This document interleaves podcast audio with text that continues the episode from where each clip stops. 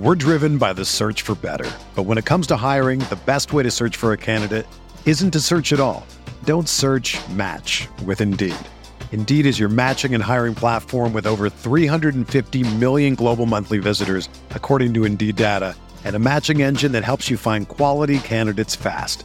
Ditch the busy work. Use Indeed for scheduling, screening, and messaging so you can connect with candidates faster.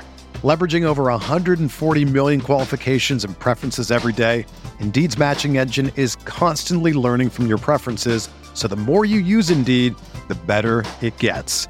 Join more than three point five million businesses worldwide that use Indeed to hire great talent fast. And listeners of this show will get a seventy-five dollars sponsored job credit to get your jobs more visibility at Indeed.com slash Blue Wire.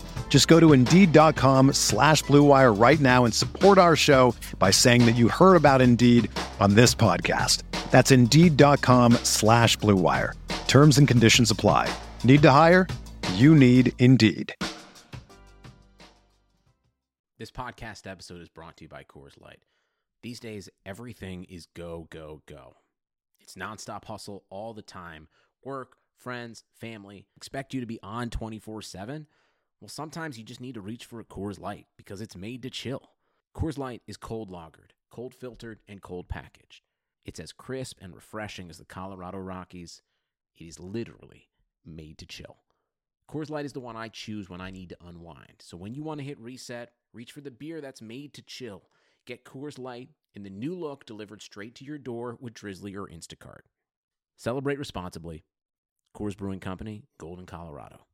You shouldn't go to Barnes and Noble and buy ten thousand books just so you can build a book fortress and yell out, "I am your book leader." You shouldn't buy one hundred forty-seven copies of War and Peace, stuff them inside turkeys, and serve them at Thanksgiving as turbookins. And you definitely shouldn't buy up all the copies of Dork Diaries, causing the neighborhood kids to stage a protest in your front yard. But you could, because at the Barnes and Noble Book Haul, you can get over a thousand titles for fifty percent off. Stock up at your local Barnes and Noble. Turbookins are fictitious and should not be cooked at home.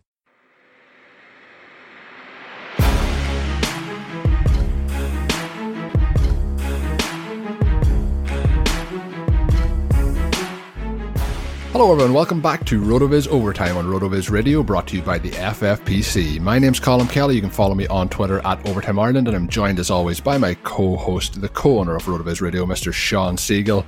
We're going to be talking about the S F B on today's show, how our drafts are going. Mine's is still currently going, Sean's is wrapped up. Uh, we'll be talking a little bit about one team we think could be quite explosive this season in terms of offense. We'll be looking at some R B metrics that are up on the site to look through, along with much, much more. So there's lots of stuff on today's show that I'm really excited to talk about. So, Sean, as I mentioned, your draft is wrapped up in the S F B, so uh, mine's hopefully will be finished before the season kicks off uh, through eighteen rounds. We're going to talk about the teams, but how have you enjoyed the, the draft process? I always think this is one of the more fun drafts just because of the, the interaction involved. It, definitely. It was a blast. And this particular draft for me was a lot of fun. I felt like uh, it, it was one of those drafts that everything was just absolutely perfect. The guys I was hoping to fall continue to fall. I think the only thing I wish had gone slightly differently would be to have been able to land one of the San Francisco running backs. We talked a little bit on the show last week about starting with that running back in round one and then hammering at wide receiver like we've talked about in some other formats. It's a technique that works really well for this. And so I was I was surprised to see so many running backs go. But more than that, I was surprised to see so many quarterbacks and tight ends go because their advantage is definitely mitigated this year. It's not that, that you can't play them. Certainly you do want to have that quarterback in the super flex if at all possible. However, this is, this is a very good format for wide receivers. And so it was a lot of fun to have Juju in the second, Hilton in the third, Diggs in the fourth, Cooks in the fifth, Tyler Boyd in the sixth, Mike Williams in the seventh, Fuller in the eighth. And then I was able to come back and, and even get Harry as the wide receiver forty-eight uh, in round twelve. So it was a lot of fun to have those wide receivers go. And then the running backs I was targeting fell to me in the late round. So uh, this draft, I think, was perfect. How did yours go?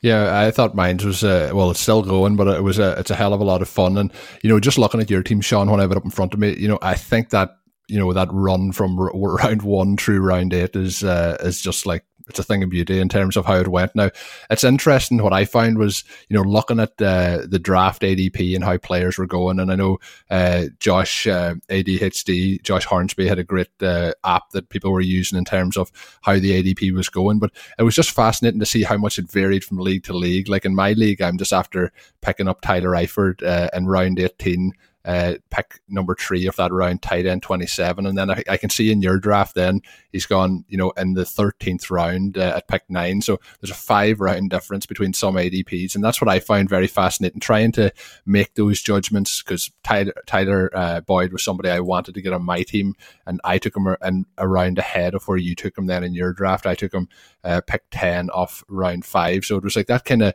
balancing act of who do you take, where do you take them, how are the runs going, you know, is there a quarterback run, a tight end run? Uh, it was a lot of fun to strategize, but overall I'm I'm pretty happy with how the team's gone. I've ended up with a couple of uh, quarterback to wide receiver stacks, which I try and do in kind of best ball formats, which this kind of will be as the season goes on. Although you're setting your lineups, you're looking for the highest score at the end of the year. So like I have like Kirk Cousins and Stefon Diggs. I have Uh, looking at it, Andy Dalton with Tyler Boyd and Tyler Eifert. I have Nick Foles. Uh, and I was interested in the Jaguars wide receivers, how much they started to fall, because I'm very high on Dede Westbrook this season, uh, but Marqise Lee, while he has been in the lineup and healthy, has tended to be that number one wide receiver on that team.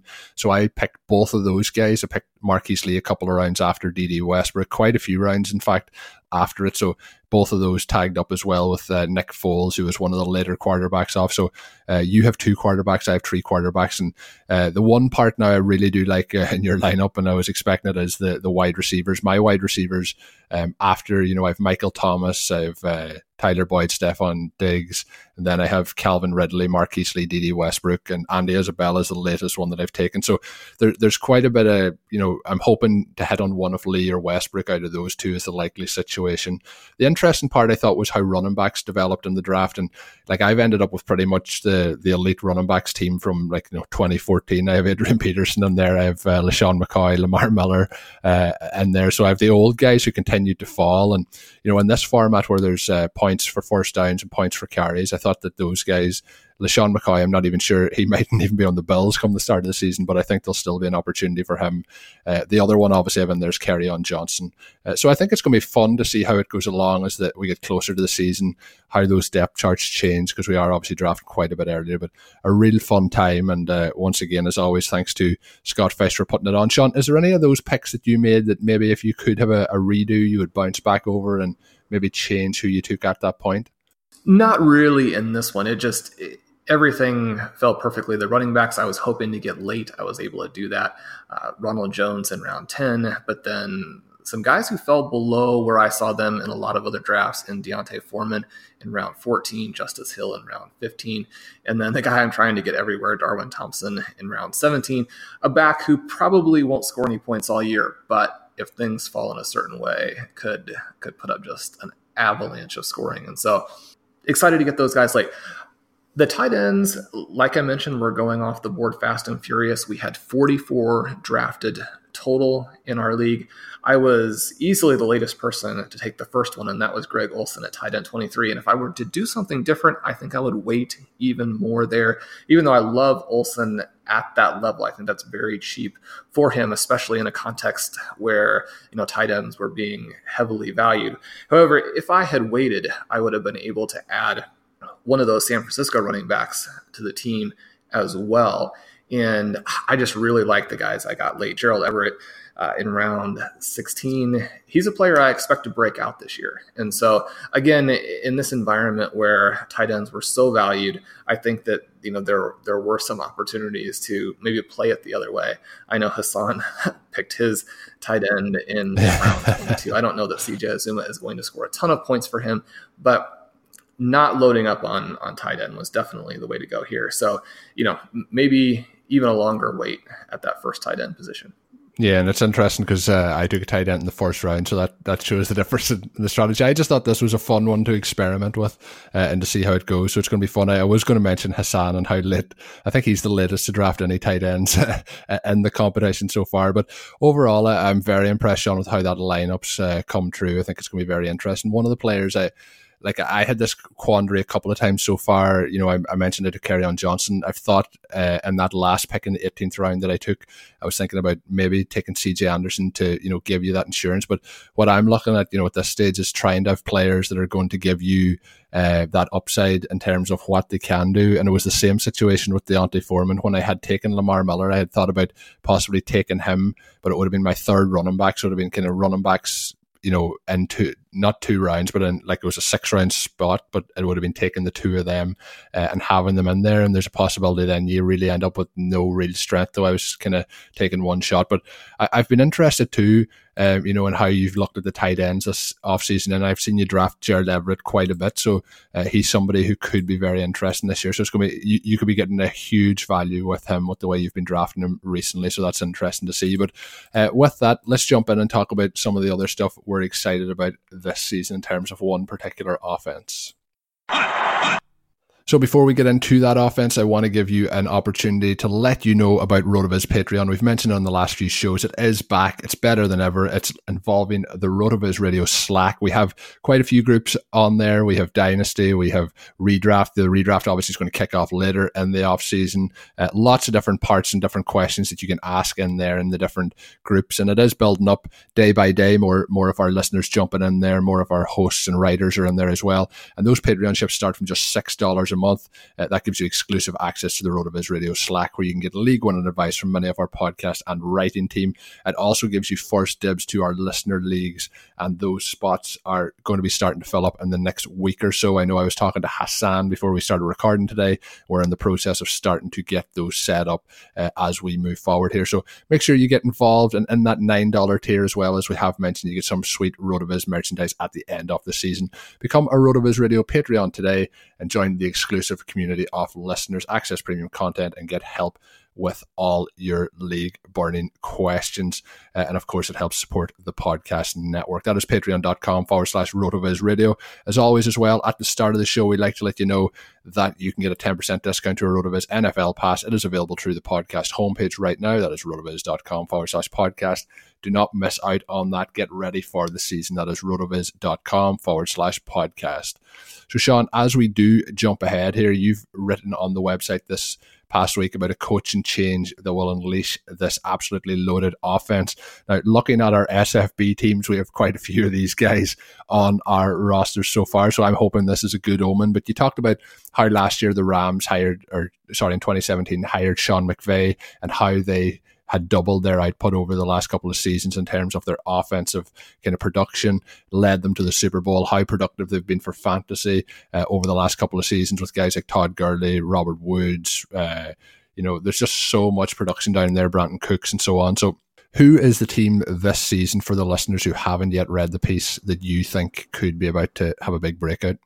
Well, my guy, Tyler Boyd, made the claim in the offseason here a few weeks ago that the Bengals have the best offense in the N F L.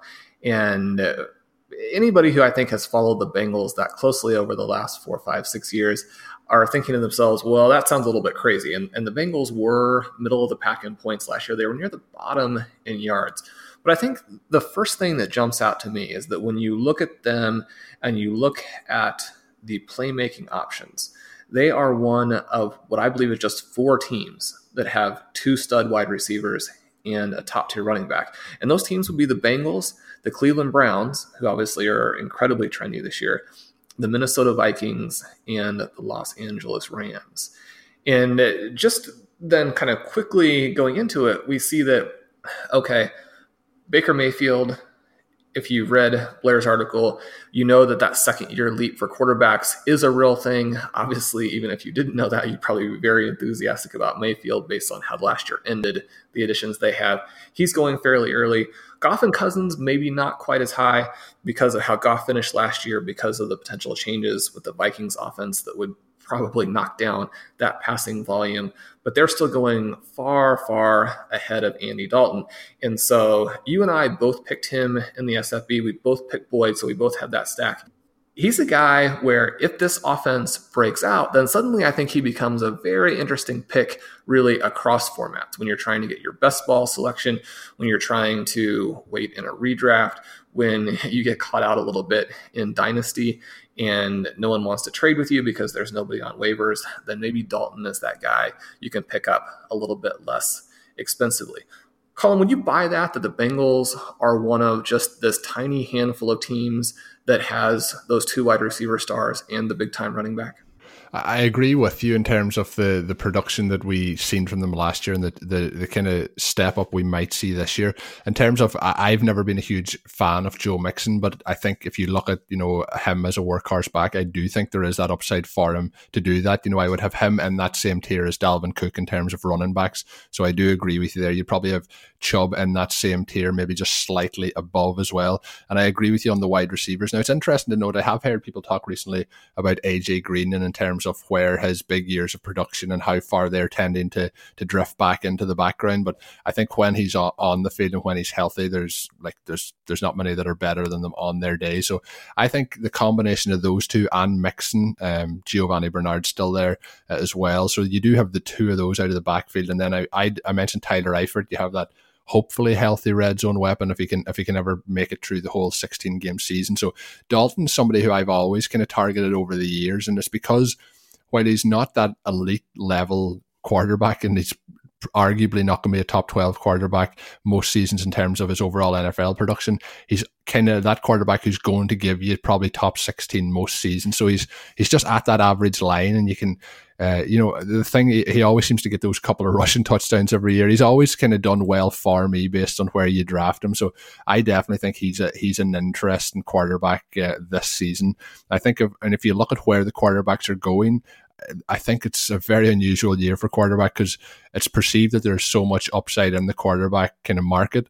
But I do think that there is the potential for some of those older guys to start to really drop off as they as they hit kind of that age cliff. You know, we've never really seen quarterbacks at the age they are currently having the production they have. So maybe it will be the new norm, but I also think we have to just maybe temper our expectations a little bit. Not everyone's going to continue like Tom Brady playing uh, at the level he has until this point in time, and even himself, you know, getting that a little bit older again. Uh, we'll see what happens. But Dalton in this offense is somewhere I think the value is there. I remember we, we Sean, were probably just a little bit too early last year because I know we were really talking about the opportunity to buy into the Cleveland Browns. We were talking about Chubb. We were talking about Landry.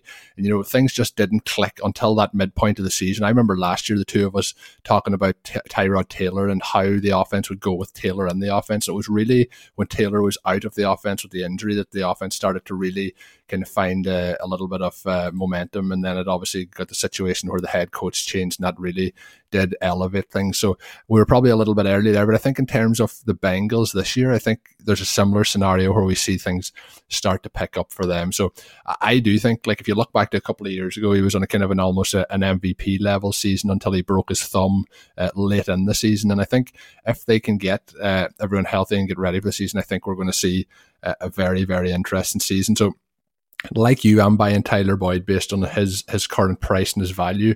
Now, I've had a few people uh, both on D Ms and on, on tweets contact me to say, in terms of, you know, the value of those two wide receivers and why are we, you know, both of us talking on the show, uh, and I know he really is your guy uh, in terms of Tyler Boyd. Why are we so optimistic on what he can do this season? Is there anything in specific that has you as optimistic? Because, you know, we talked about the breakout opportunities last year, but now we're looking this year at him really taking himself to, uh, you know, a superstar wide receiver. What's what's your thoughts on that? And maybe are we a little bit too high on our expectations for Tyler Boyd? I, I think not. I think it's actually definitely in the other direction. You know, jumping in with Dalton there, we're just a, a few more of the numbers for him, right? He's someone who's really a, maybe a discount Matt Ryan, and I think someone who can be the Kirk Cousins maybe plus in this new offense. He had twenty eleven, twenty twelve, started off his career much hotter than a lot of these guys. And then in his third season, twenty thirteen, he was the Q B three, right? Only Peyton Manning and Drew Brees outscored him, which seems really hard to believe, you know, kind of looking back on what's happened the last several years. But then in twenty fifteen, he tied Matthew Stafford to be the Q B eight on a point per game basis. twenty sixteen, he was the got his second Q B twelve finish. So he's been in there. And then the Bengals went through that kind of time period where they were doing some things with their offense that was very similar to what Jeff Fisher was doing with the Rams before the Rams really changed gears. And so it's maybe not a huge surprise that he and the Bengals were not good during that time period, because you really do need to have both an intent to score and a scheme that will allow you to score. And they didn't have that. But then in twenty eighteen, they moved back in a more positive way. And I think people are sleeping on the Bengals because of the injuries, right? So we had A J Green get injured midseason. Before that happened, Andy Dalton was averaging over twenty-two points per game. After the injury, before Dalton's injury himself, down at fourteen points per game, right? Dalton was on a, a four thousand two hundred yard, thirty-four touchdown pace when Green went down, which would have given him numbers that slid right in there between Breeze and Cousins. So if they can stay healthy, that potential is there even before we factor in any kind of bounce from Zach Taylor. You mentioned Tyler Boyd, right? Tyler Boyd had the good season last year, but the Dalton injury really did kill it, where he was averaging over sixteen and a half points a game before Dalton gets knocked out, down at twelve and a half when Dalton gets injured. Boyd was on a, a ninety-two, twelve, twenty-three, and nine pace before the Dalton injury, which even if you just look at the stats that he ended up with, you go into the RotoViz screener, you project him out for this next season, you get as high as wide receiver twelve, right? So you think about wide receiver twelve versus where Boyd's actually going. Then you factor in a potentially healthy Andy Dalton, and then you factor in this big positive change they're going to make with their offensive scheme. And, you know, there's a ceiling probably, right? It's not like he's going to outscore a Julio. It's not like he's going to outscore Devontae Adams, Michael Thomas. But, I mean, he could be that Randall Cobb plus kind of guy. And think about her, how early Cobb would go, how many points Cobb would go right there at the peak for him. So I really think that the sky is still the limit for Tyler Boyd. Yeah, I'm I'm really excited again. I think last year was kind of where we were hoping to go, and then we're looking for it to, to push even further this year. And, you know, you actually, um, you know, if you have him in Green, and I, I think something that really can open it up is if uh, I mentioned Eifert obviously had a, a bad injury last year again, but if we can get him in there again, I think it could be a really um, exciting year. I think they're one of the teams that are kind of just sliding under the radar. People aren't talking about them, you know, in terms of what they could potentially do in that division. Uh, and I think they could be really, really good this year. Is there any other players in that team? You know, we I mentioned, you know, I'm not a huge fan of Mixon, but I do think there's a lot of value there. It was mainly my issue was when he was coming out of college, I wasn't a big fan of the stuff that had happened in college with him in terms of the off the field stuff. And I tend then to to stay away from those sort of players. Same this year, for example, and since Tyreek Hill came into the league, I haven't really owned him either. So there's some situations like that, but do you think he could potentially bump up this year into that kind of Melvin Gordon, McCaffrey kind of role in terms of how much production he could get in this offense? I do. We saw Todd Gurley jump from twelve and a half points a game to twenty-five point eight, going from the bad coaching situation to the elite coaching situation. Now, you know, you always have to take into consideration that just someone who works for Shawn McVay isn't necessarily going to be Shawn McVay. He's almost certainly not. But intent does matter. These guys who are coming in with these more aggressive offensive systems, everything is set up to score more points, right? And so you look at what the Rams did, and when you factor in rushing and receiving to the running back position, they managed a seventy point increase in expected points when they went from Fisher to McVay. Beyond that, they went on a one hundred twenty plus point jump in points over expectation.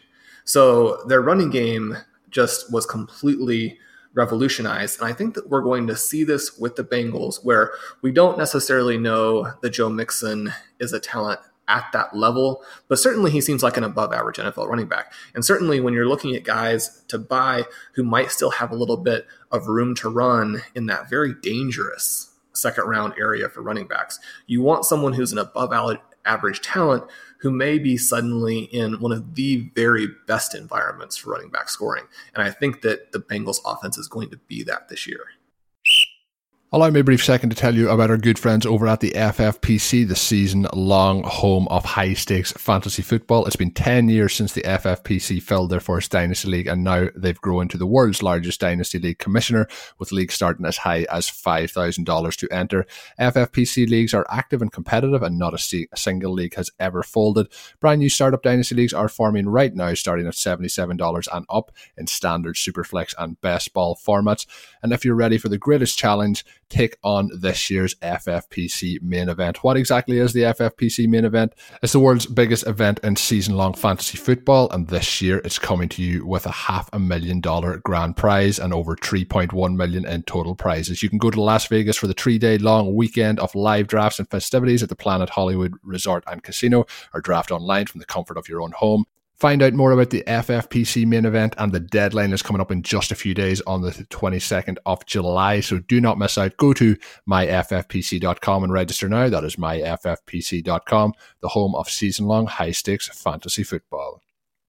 This episode is brought to you by Decoy Wines of Sonoma, California. As you gather with family and friends this summer, experience the best of wine country with Decoy by Duckhorn. Winemaker Tyson Wolfe spends every vintage focused on harvesting grapes and crafting wines from the finest vineyards. Whether it's our flagship Cabernet or crisp and refreshing Rosé, Decoy has just the wine for your discerning taste. Ask for us at your local wine shop or visit decoy wines dot com slash celebrate to locate our wines near you. Whether you're firing up the grill, hosting an alfresco get-together, or enjoying the warm summer nights, let Decoy by Duckhorn elevate your occasion.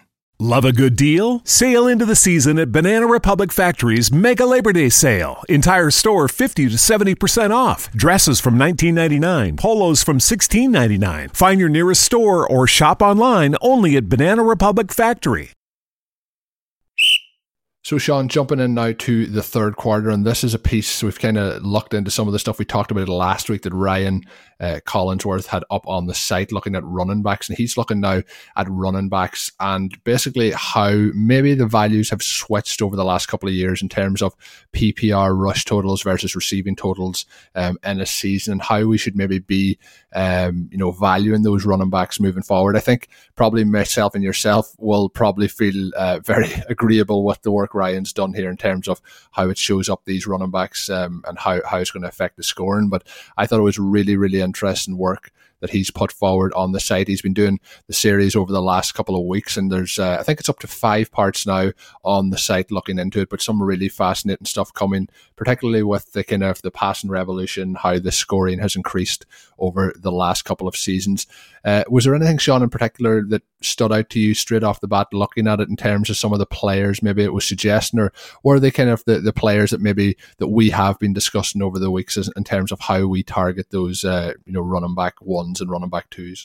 Yeah, this is absolutely fantastic work by Ryan. It really allows you to see with the different visuals that he has, the, the different trends that are going on. And the first thing he talks about is that over the last seventeen years, running back one production, so you're talking about that full running back one tier, has decreased nine point seven percent despite the seven point four percent rebound last season. And that that's mostly due to a decrease in rushing volume, that the P P R rushing production has dropped twenty-nine percent in this tier and shows really no signs of abating. However, that's very balanced by a twenty-four point seven percent increase over the last couple of seasons in P P R receiving scoring. And so then the big takeaway is that for the first time, running back one production is approximately a fifty-fifty split between rushing and receiving points, right? And he points out that historically that split has been much more, much closer to two to one. And that gives you a sense of just how big this shift is, just how important this trend is, and then what that means for the running backs that we're seeing in this group. And he breaks it down here. He's got Saquon Barkley, who is almost fifty-fifty. We have Christian McCaffrey, who is actually forty, sixty, sixty percent of his falling on the receiving side. fifty-five, forty-five for Ezekiel Elliott. Kamara, almost fifty-fifty. Gordon has that fifty-five forty-five split. David Johnson had that same split last year, but when you look back and when you look forward, you certainly would expect him to be one of those guys who in twenty nineteen could actually have a fifty-five percent receiving split with his numbers. obviously Le'Veon Bell, you, you're very close. And then we have Conner, Mixon, Gurley, who are over sixty percent on the rushing side, and then Chubb, who is actually above seventy-five percent on the rushing side. And so very quickly, what jumps out to me and what definitely jumped out to Ryan and was his point within his article in terms of who to target, who to be a little bit concerned about here, Chubb does not have the profile of a running back one. And so I think that makes him a very dangerous selection, especially when you look at some of the teammates that he's going to have to deal with at some points in time.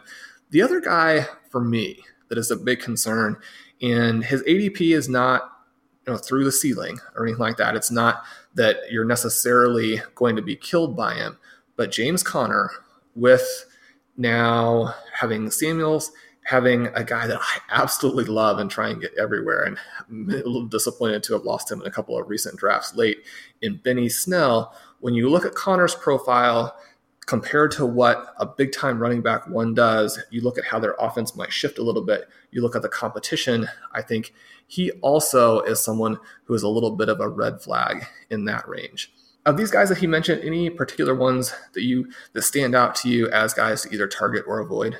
The one that really stood out to me was uh, Nick Chubb in terms of that split. Like his, it's a, you know, it's a three to one split, seventy-five, twenty-five, and I, I was surprised just as to how high that was. I know he had quite a few runs last year that led to a lot of points in certain games, you know, longer runs. But it's uh, it's interesting to see it's that high. I wasn't expecting it to be quite that much, but it is. It's really interesting to see the splits. And the other one that I was very interested in is Dalvin Cook, because you know I would have thought that you know they the, because the talk was around how much they wanted to run the ball last year, even though with the two wide receivers they have, for Cook to have fifty-two, almost fifty-three percent of his uh, total coming through the air. Um, and obviously I've mentioned that I've drafted Kirk Cousins, who I think is going a little bit underrated this year in drafts as a quarterback, but that's another receiving option that would be there for him. So I think Cook stands out as another interesting one there, but uh, it's it's very fascinating to see it broken into the splits. And you know, he's talking then about some of the underrated options. He's talking about Leonard Fournette, uh, you know, Damien Williams, Kerryon Johnson, Kenyon Drake, Tariq Cohen, and James White. If you look at like Cohen and White, it's almost the flip reversal um, off what we have in Nick Chubb. So theirs is, you know, twenty-six to seventy-four, basically. Both of them very, very similar in terms of their numbers. Uh, you know, a lot of their work, as we would expect, coming in the receiving game. Uh, Kenyon Drake, thirty-seven to sixty-three. And then Kerryon Johnson with uh, almost forty-two percent in the rushing game. So uh, as I mentioned already, Kerryon Johnson, somebody I'm very interested in. Damien Williams, we would have thought a lot of his work last year would have come through the air, but almost fifty-fifty for him. And then Leonard Fournette with a, a sixty to forty split there. But it's very interesting looking down through the different, you know, the, the splits and, and how they're performing, how the scores have been impacted over basically the, the last kind of fifteen or sixteen years. But when I get down then, Sean, somewhere where we always like to, to start to target is those kind of potential running backs who maybe aren't in that top tier but are slightly just below that. And I know we're we're trying to get these guys as late as we possibly can. Was there anyone in that running back two group that, that stood out for you as a possible um, interesting uh, person to try and to try and grab in some of your drafts this year based on the information there? I think a lot of the guys that are in the top half of that list are probably outside of the range where we're looking at running backs currently, but I was surprised to see somebody like Lamar Miller, who when he was in Miami, we would have thought a lot about his work in the passing game. And, you know, last year, we know how much they want to run the ball for the, the Houston offense, how that offense is kind of broken down with Deshaun Watson to try and get a lot of uh, different concepts in there. But Lamar Miller with less than thirty percent last year, coming in at just twenty-seven percent of his work through the air. You know, I, I would think that there's possibly going to be an increase there for him in that work.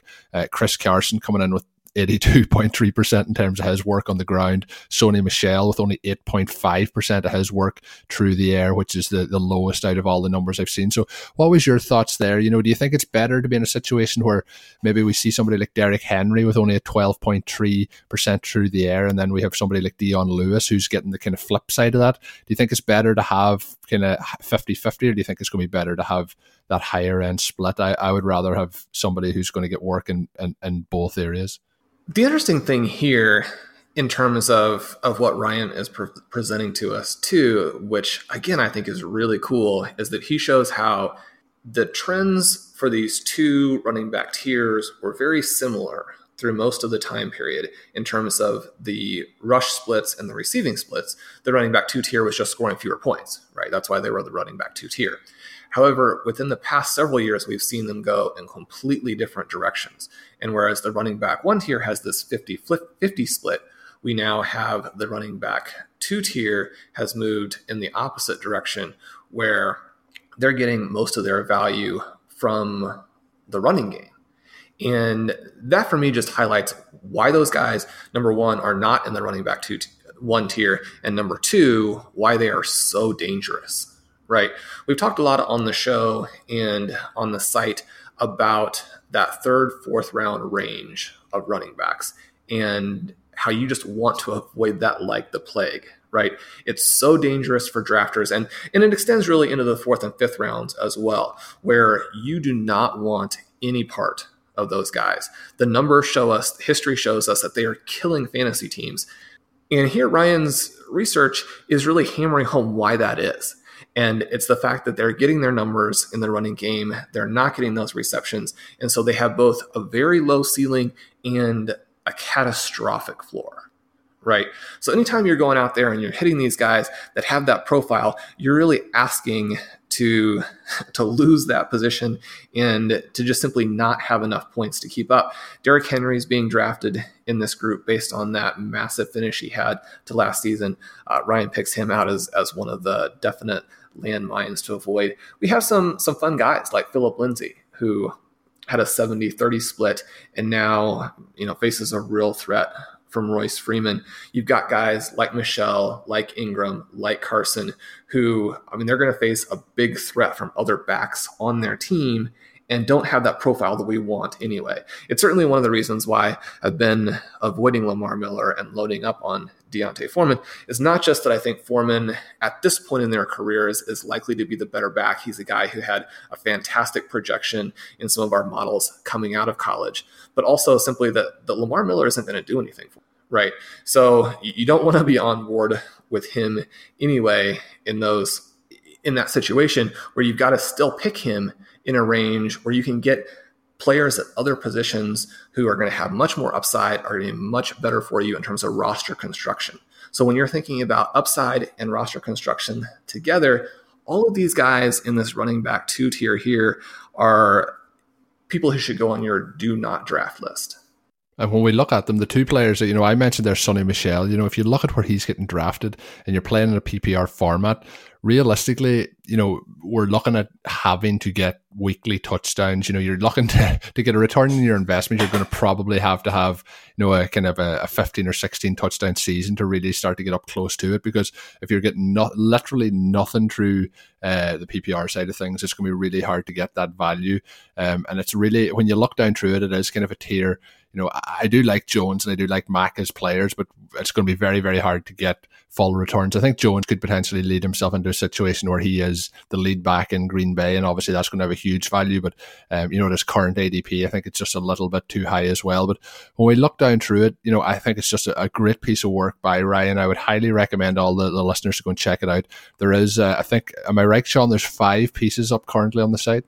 Yeah, he's he's going crazy with this. And it's one of these where it's not the series that is stringing things out and is cutting into pieces just to make it more articles, right?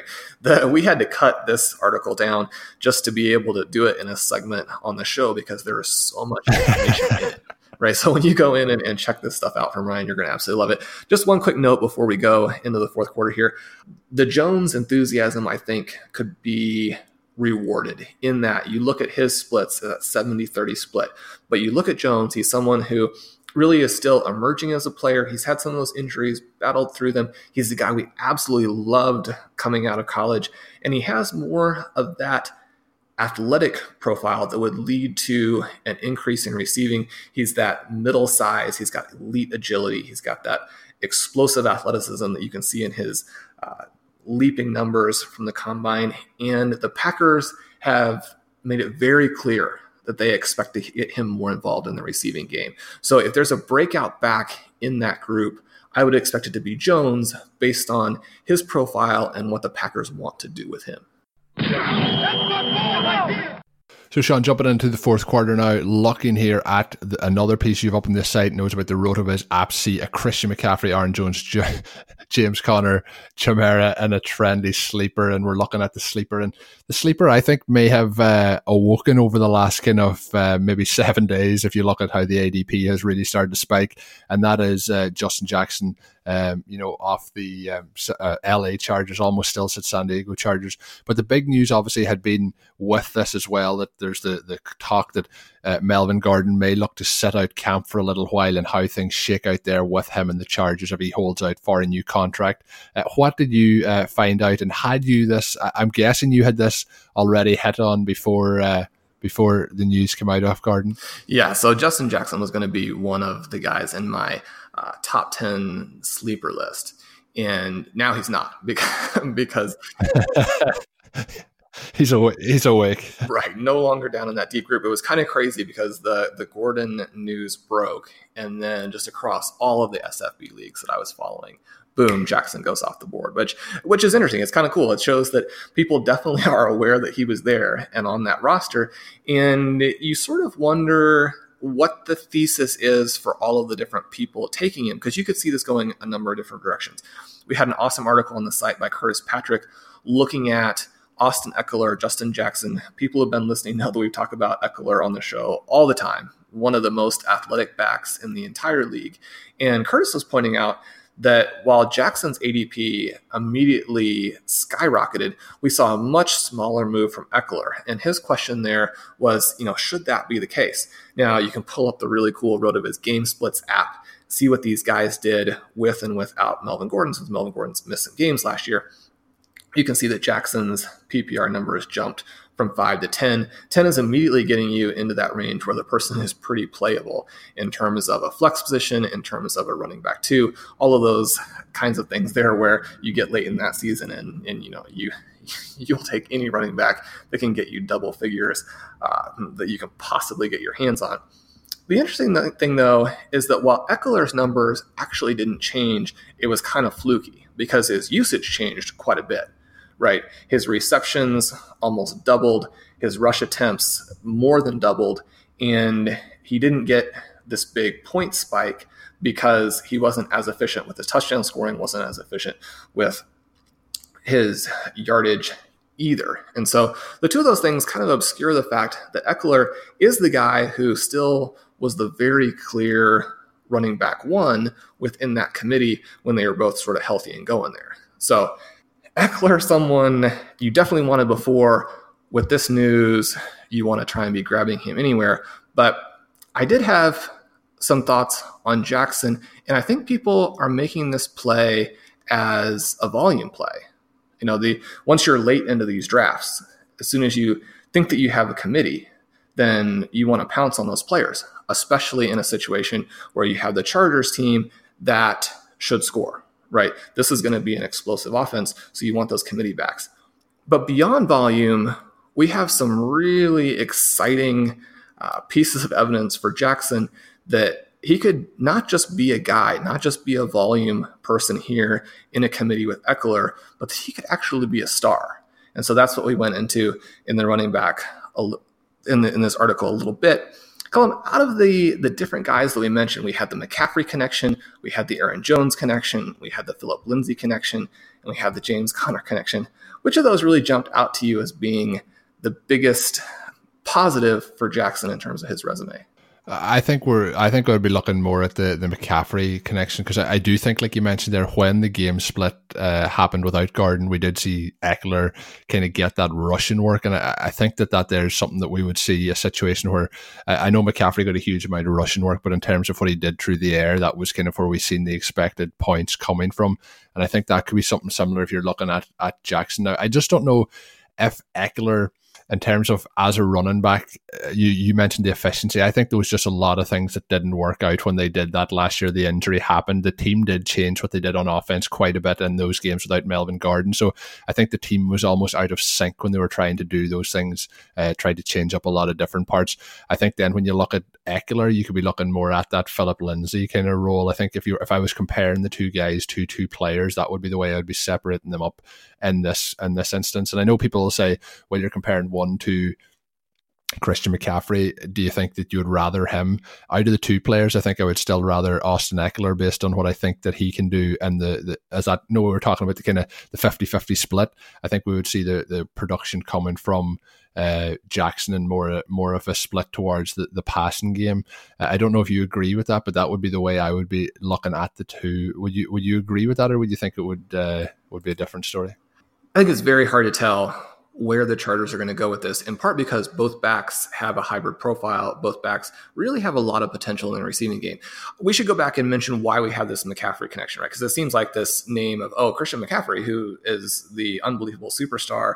A lot of people now think the, you know, the running back one overall.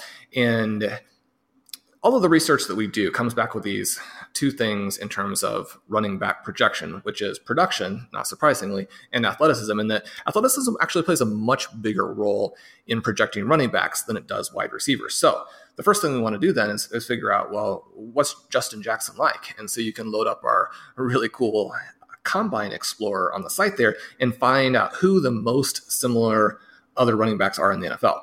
And so the thing that I think is cool here is if you pull up Christian McCaffrey, the second most similar running back in terms of combine results is Justin Jackson. When you pull up Justin Jackson, the second most similar running back is Christian McCaffrey. So you have these guys there who have a lot of athletic similarities. Jackson is a, a one ninety-nine, a four five, two forty, which isn't anything fancy at that weight, certainly, but that thirty-eight vertical. He's got a six eight, three cone. So you're talking about another one of these guys that we really love, where very explosive, electric agility, perfect for the passing game. And then we go into this next connection where we have Philip Lindsay, right? And Philip Lindsay is a guy who was this fantastic athlete, massive numbers in the backfield dominator rating, and yet nobody wanted him. Well, a similar thing happened to Jackson, where he's this good athlete, and yet despite incredible numbers in college, he falls to, to pick two fifty-one in the draft. You're talking about a guy, again, who athletically comps to Christian McCaffrey, and on the college football field, he went four consecutive seasons with over one thousand three hundred fifty yards from scrimmage. Four consecutive seasons, right? one hundred twenty-two college receptions. So you're talking about a, a back who was as productive as you can possibly be and as good as a runner. He's fantastic as a receiver. And then you kind of do the, the final step and you combine those things. You pull up our box score scout and you say, okay, draft position, size, athleticism, and production. Who is he most similar to? And the name that gets spit out is Aaron Jones, who we talked about in the last section, uh, the last segment, and how much we like him. So when you start to see these big names come up in comparison to Justin Jackson, then the first thing that pops into your mind is, okay, well, when Le'Veon Bell held out last year, what happened in Pittsburgh? And again, it's there's complications here because we have Ekeler in play and we love both of these guys. But certainly, I don't think it's possible that you see not quite what James Conner did, because that's going to be, you know, a, a once in, you know, five, ten years kind of thing. But if you told me that one of these guys was going to come out and be a mid-level running back one this season, I don't think that's impossible. Now, I also don't think Melvin Gordon's going to leave, but you really want to be on top of this backfield. It's going to score a lot of fantasy points. Yeah, I'd agree there. And I'm going to put you on the spot, Sean. It's a it's a, a one or two word answer. And it's out of the two guys at the current A D P, based on the news over the last week and how that has kind of shifted, which guy would you be wanting to have on your roster in twenty nineteen? I think you'd probably want Jackson. He's still a little bit less expensive, but I, I own Ekeler everywhere. So very, very yeah. in terms of how I, how I feel about this position. Yeah, I, I still have a, an edge towards Ekeler, but it, it'll be interesting to see how the A D P goes over the next uh, couple of the kind of month or so. But two guys are going to be very fun to watch this season uh, for the Chargers. So jumping into overtime, Sean, we're going to talk a little bit about a recent piece up on the site uh, by Travis May, and I know we're going to have a lot of different Devy and uh, N C double A content coming up uh, over the next couple of weeks and next couple of months as we get ready for that as well. So we all, always talk about the N F L here, but Travis, uh, along with Curtis Patrick, has done a great job on the, the Dynasty uh, Command Center, talking over the last couple of weeks about players maybe a year down the line, that twenty twenty class, and how we need to know about those guys. But we're also having that content up on the site too. So it's great to, to have all angles covered on both the podcast and the site. But uh, what, Sean, has uh, stood out for you recently? Yeah, the Dynasty Command Center, absolutely must listen. Travis's new article is the N F L University, right? And which program has produced the most N F L studs. So if you're looking to get ready for your N C A A watching, you've got a Devy team that you're going to draft here. I know a lot of the Devy formats that I'm in tend to draft here sort of late in the off season. And so a lot of those drafts still coming up. And one of the things that Devy owners like to do is they really load up on these players from places like Alabama, Clemson, make sure that you have these next people in the pipeline who, uh, you know, even if they don't end up being good college players. I mean, Josh Jacobs, like third string running back, and then now the number one running back being drafted. It's almost like you can't miss if you draft an Alabama player, because it doesn't even matter if they're good. It doesn't even matter if they're athletic. They're going to be drafted early in the N F L draft. They're going to be drafted early in rookie drafts. And then, you know, if you don't want them because they weren't good, you can just spin them to somebody else.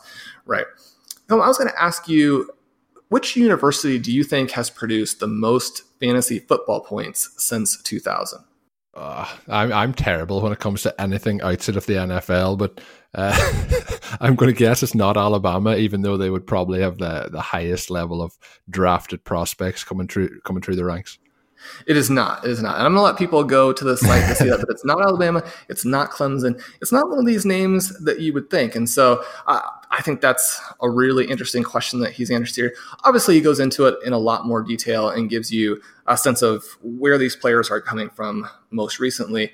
Uh, I also want to mention Travis's recent article on the Adjusted Production Index, where he took some of our metrics where we're looking at market share production from wide receivers and then also per play production, right? So you go in there and see how many yards did the player gain per team passing attempt, how many touchdowns did they score for team passing attempt, and really put those together, created a metric that lets you see that balance of market share dominance and per play explosion. Rank the receivers, the college guys there. The receiver position is incredibly exploitable in your rookie draft, which means that, again, in your dynasty as it goes through those first couple of years, I mean, that's how you win your dynasty league, is by exploiting those holes in wide receiver A D P. And we talk a lot about how, okay, how do you want to approach your redraft format? You want to hit the guys when they're second year wide receivers getting ready to explode.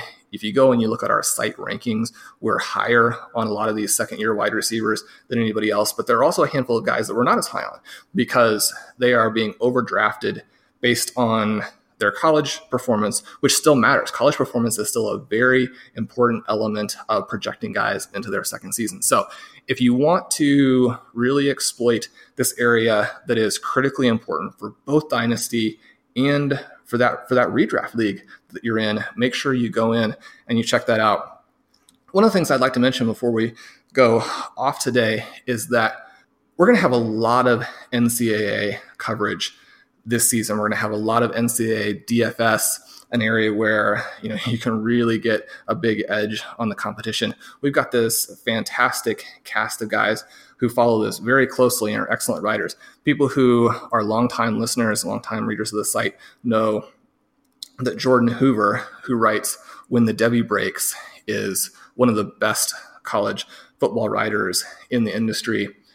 Obviously, Travis Curtis, those two guys with the Dynasty Command Center stuff, two of the, the very highest thought of, most well thought of guys in the entire industry, and having a lot of content with N C A A D F S and then Devy and Dynasty, to where if you want to transition sort of through that time period, right now, if you subscribe, you're going to get all of our content for next spring as part of that package. And so you'll be able to hammer the N C A A, the N F L draft. You'll be able to hammer your rookie draft. You'll be able to hammer your Devy draft. Um, and then just on top of that, you know, we talked a lot today about Ryan Collinsworth, and he's also going to be part of that package, a really good Devy voice there. So if you've been impressed by any of those guys individually, certainly as a group, they're going to be doing big things for us. So make sure to head over and, and check out the work of those guys. Yeah, it's going to be awesome. We really the the, the team that is uh, together at the moment on the site and the podcast team is just uh, it's fantastic to see the development, the growth, and uh, the the kind of the roster, I guess, that's been put together on both sides. Uh, and of course, as we mentioned earlier in the show, you can get a ten percent discount to the RotoViz N F L Pass through the podcast homepage, rotoviz.com forward slash podcast, and that'll get you all that content and also helps support the podcast. As I mentioned at the start of the show, also the RotoViz Patreon is up and running. Get yourself involved in the RotoViz Slack. I think that's going to be a lot, a lot of fun as we get closer to the N F L season. As I mentioned, if you're interested in getting in early on those drafts and we'll be setting up those leagues, that is one way to make sure that you gain access. That is true. The RotoViz Patreon, that is patreon.com forward slash RotoViz.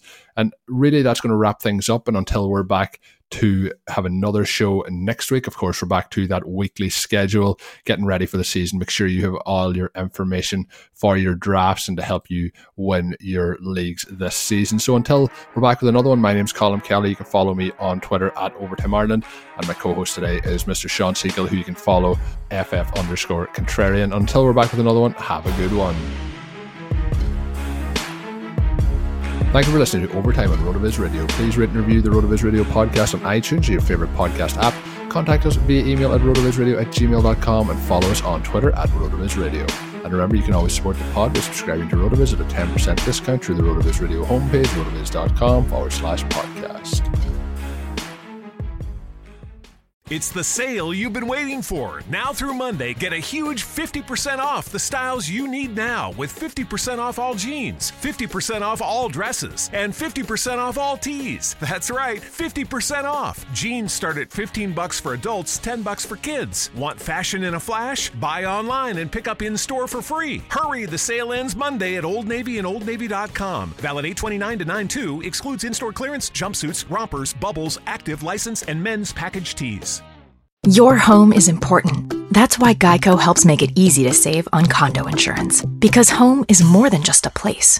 Home is where you took minimalism too far because there's only one chair in your entire condo and your only entertainment is one card. Not even a deck of cards, but a single card.